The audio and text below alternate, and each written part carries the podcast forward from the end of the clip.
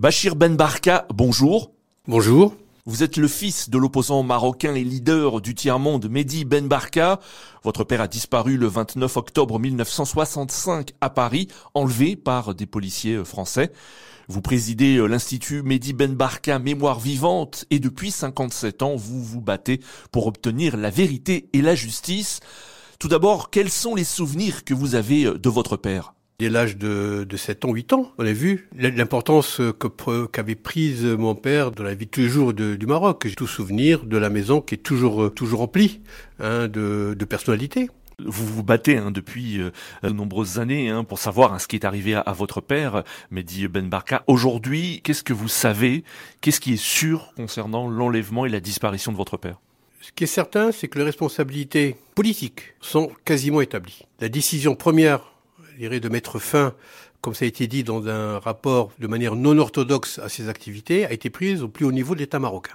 L'État marocain a mobilisé ses services sécuritaires, avec le ministre de l'Intérieur Oufkir, le chef de la Sûreté nationale Dimi et des agents marocains. Donc il y a eu une forte mobilisation pour mettre en exécution la décision politique qui a été prise. Ensuite, des complicités ont été trouvées au niveau des services secrets internationaux. Services secrets français, services secrets israéliens, et sûrement avait secret des, des États-Unis. Donc le piège a pu se refermer à Paris parce qu'aussi il a eu une certaine confiance à la police française. Ce sont deux vrais policiers qui l'ont interpellé.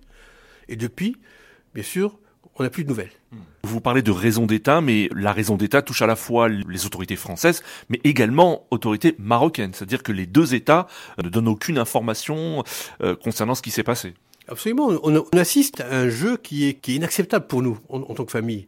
C'est-à-dire que les deux États se, se, rejettent la balle.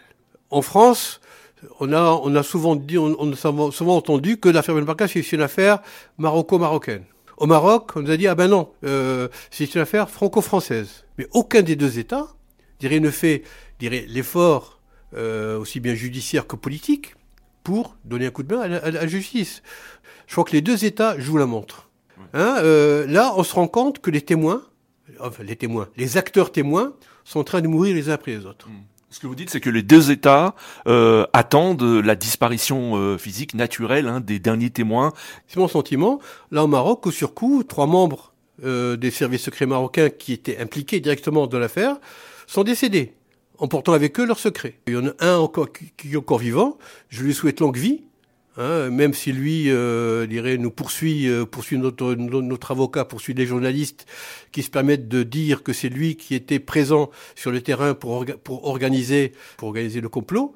Euh, bon, il est toujours vivant. Donc on espère qu'un jour, peut-être, une prise de conscience hein, lui, lui, permettra de dire ce qu'il sait, ce, ce qu'il sait. En France, c'est pareil. Hein, je crois que aussi bien en France qu'au Maroc, euh, là aussi, on attend et je pense qu'un jour, on va nous dire Ah, ils sont tous morts, euh, on, regrette, etc. Alors, vous vous battez, hein, Bachir Ben depuis euh, plus de 50 ans, hein, pour savoir, pour connaître la vérité sur ce qui est arrivé à, à, votre père. Dans quel état d'esprit êtes-vous aujourd'hui? Est-ce qu'il y a un découragement ou vous restez plus motivé que jamais à, à faire éclater la vérité? Nous sommes aujourd'hui dans un état d'esprit de, on est de colère. Parce qu'on se rend compte que le temps passe, les éléments pour connaître la vérité existent, mais qu'il y a cette mauvaise volonté des États à nous aider mais aussi dans un état d'esprit de combativité. Là aussi, c'est pas parce que au bout de 57 ans, on n'a rien obtenu qu'on va s'arrêter. Hmm. Loin de là. Au contraire, euh, là aussi, euh, vous le savez, chaque année, il y a un rassemblement devant la brasserie Lip, là où a eu lieu la disparition de de mon père, donc le 29 octobre, chaque année euh, à 18h, et chaque année, plus d'une centaine de personnes est présentes. Il y aurait des vieux camarades, des vieux amis, qui étaient là il y a déjà 40 ans, mais aussi des jeunes euh, qui, qui, euh, qui, viennent, et je crois que c'est un soutien. Hein, c'est un soutien, euh, c'est un encouragement à continuer. Hmm. Et, même, et même sur un plan, je dirais, beaucoup plus personnel. Moi, j'ai pas envie que ce soit les petits-enfants de Ben Barka qui poursuivent ce combat pour la vérité. Ces, enfants, sa, sa, veuve, ces enfants se battent depuis 57 ans. Hmm.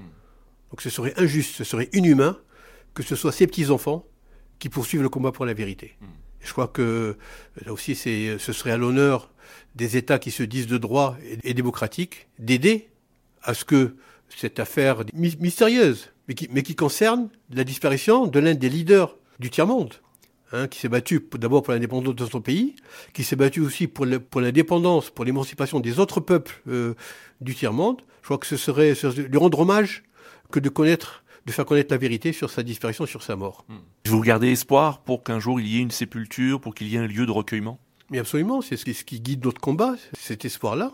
Parce que, comme je l'ai dit, les éléments existent, les éléments humains, les éléments matériels existent pour aboutir à la vérité. Ce qui manque, c'est la volonté politique. Et ça, ça aussi, c'est par la mobilisation, hein, c'est aussi par, par l'information, par le fait aussi que l'affaire Ben Barka n'est pas oubliée.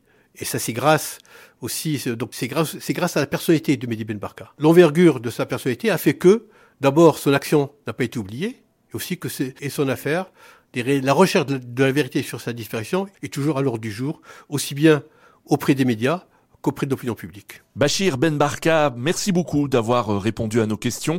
Je rappelle que vous êtes le fils de l'opposant marocain et leader du tiers-monde Mehdi Ben Barka. Vous êtes le président de l'Institut Mehdi Ben Barka, Mémoire vivante.